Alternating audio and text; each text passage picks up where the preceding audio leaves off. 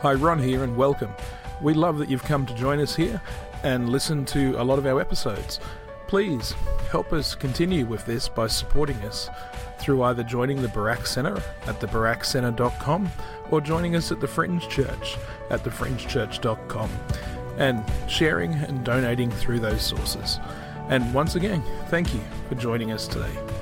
Well, good morning and welcome to Devotions again. So, we are in the church at Thyatira today. Strangely, the longest letter goes to the least important town. So, uh, let's read it. Uh, chapter 2, verse 18. And to the angel of the church in Thyatira, write, These things says the Son of God, who has eyes like a flame of fire and whose feet are like beaten brass. I know your works, I mean your love and your loyalty, and your service and your steadfast endurance and I know that your last works are more than your first.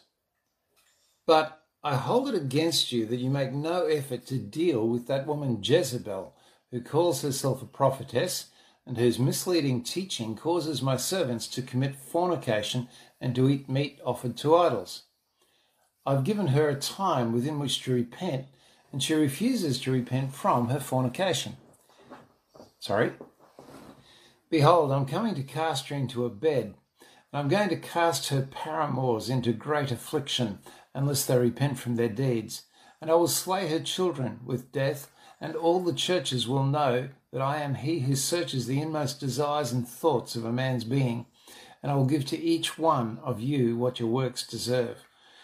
To the rest of you in Thyatira, to all those who do not hold this teaching, to such as have not known the depths of Satan, as they call them, I say this I'm not going to put any other burden on you. All I say is, hold on to what you have until I come.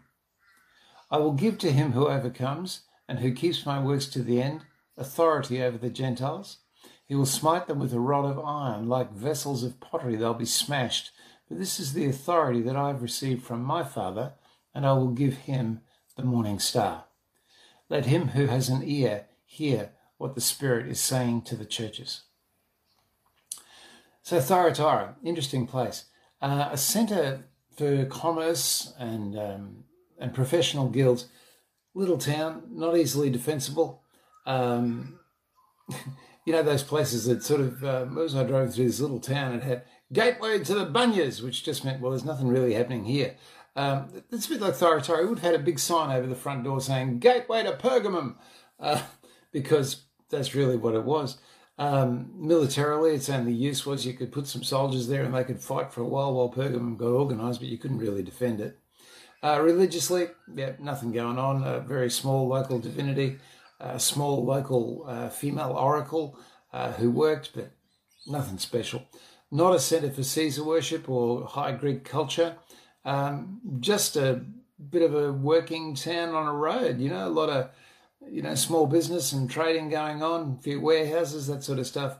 Um, not a centre of great persecution at all. The church here um, is relatively safe from um, from the sort of troubles that are coming to the other churches. So that's that's the town in a nutshell.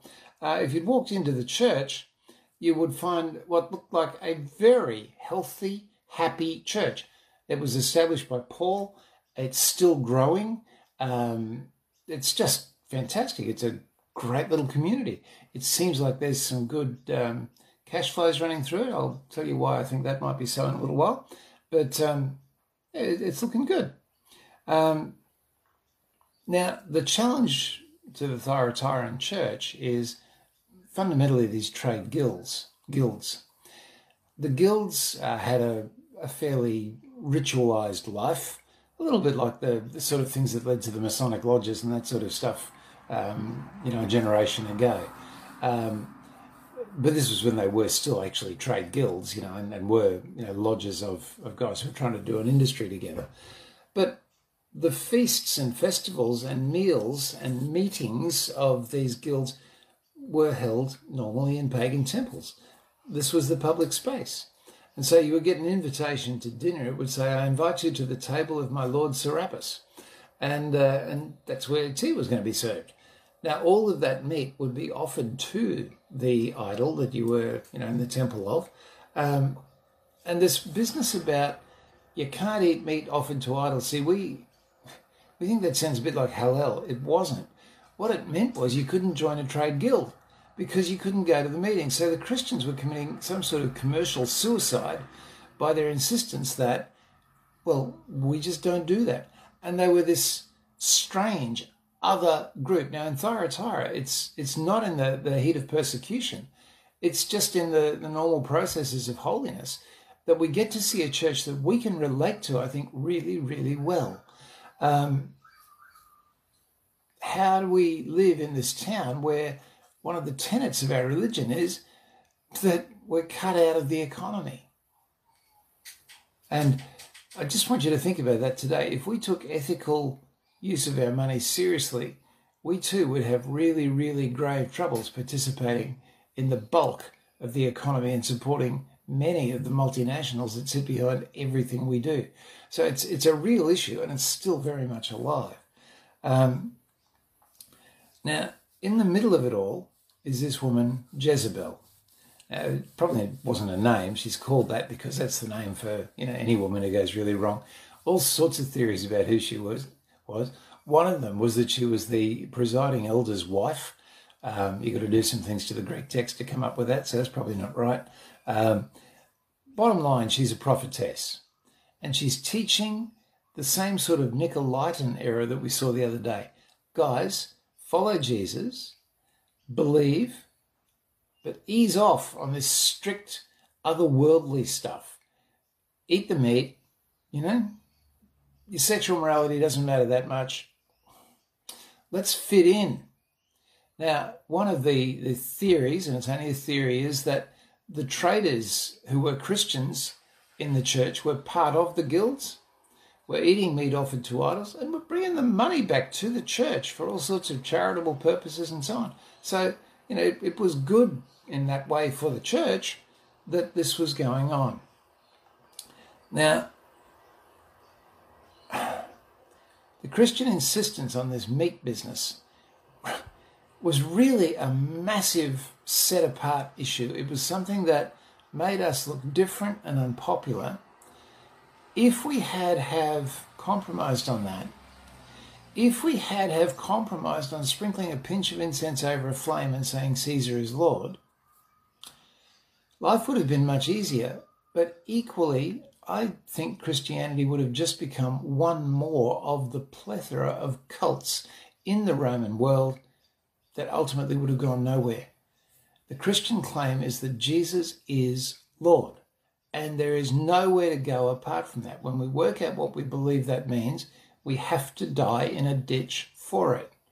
And it was this Christian exclusivism that was the harder road by far to, to try to grow an institution that actually allowed the church to become what it became.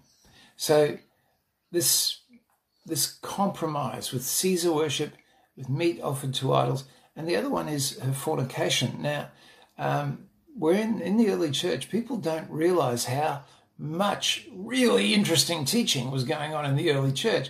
Huge battle for the soul of the church um, that was starting about now and ran through to 130, 150 um, with a thing called Gnosticism. The Gnostics had this teaching that physical matter and the spirit couldn't connect. Um, and so Jesus only you know, appeared to be a human or something, but, um, but critically, what it meant, it went two ways. Either the body, and matter being the body, is very bad and must be subdued, and it led to this dreadful asceticism. Or equally, it went to the point of my body doesn't matter. Eat, drink, and be merry. And one of the sort of Gnostic goals was to allow yourself to be utterly mired in every sort of immorality and sin while it didn't affect your soul. and it is entirely possible that this reference to fornication is an early reference to that debate which we had to sort out through some very large councils of the church and work out what we believed about some of this stuff. But the, the early church was a seething, oh, mess of really interesting teaching. We get the Bible, that's the word of the winners. Um, believe me, it was not that clean. It was anything but. And people like Jezebel were, were teaching. The Nicolaitans were big, the Gnostics were coming, and, and you know, the, the circumcision party was there. It, it was this huge debate going on all the time. So perhaps the fornication just frank, frankly meant fornication, uh, but it could well have also meant sort of that cultic thing of, you know, when you sin against God, it's it's like sexual immorality. I don't know, but very possibly. So the necessary conclusion seems to be this. On the surface, the Church of Thyatira is strong and flourishing. If you walked in, you'd be very impressed. It's a healthy, strong church. It's not under persecution. It's going well. There's something really missing. A church that is crowded with people and allowing the end of building the institution to justify the means by which that happens is not healthy from God's point of view. Uh, a congregation that needs to be soothed and have their existing predilections stroked rather than confronted by an ongoing engagement with truth, with the Word of God, with cultural engagement, with all that stuff. That's not a healthy church. That's a comfortable religious club. A church that doesn't deal with the issues of both morality and ethics, as we saw yesterday. A church that is not constantly on the lookout for its, its heart is not a healthy church. No matter how comfortable it looks, no matter how many warm hugs there are over morning tea, no matter how good the offerings are. Jesus put it fairly bluntly no one can serve two masters. You cannot serve both God and the trade guilds. Deuteronomy has it in the um, in, in, that covenant renewal thing uh, at the end of uh, beginning of Joshua's thing. Choose this day whom you will serve. As for me and my house, we will serve the Lord. I don't know how you're going, but that to me just sounds like this is our letter in the in the church at the moment. No persecution, growing, apparently healthy, a lot of fun, good things happening. Let's just look to our hearts and uh, do what someone called a check up from the neck up.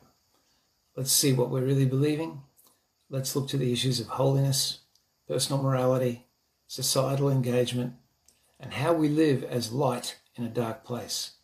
Do we even still believe, believe we live in a dark place, or is it sort of basically okay? All these are the questions raised for us very poignantly by the Thyatiran Church. Let's pray.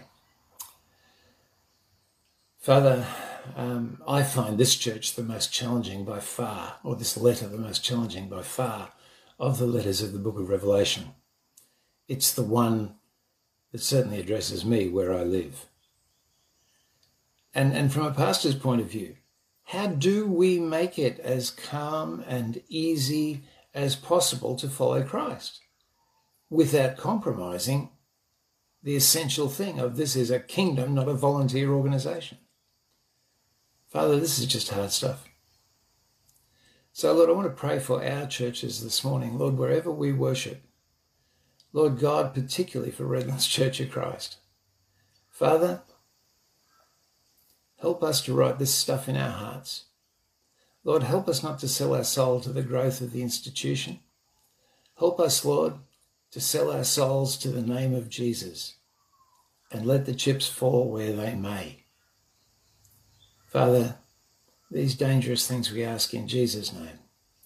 Amen. Bless you, folks. We'll uh, see you on the morrow. Bye.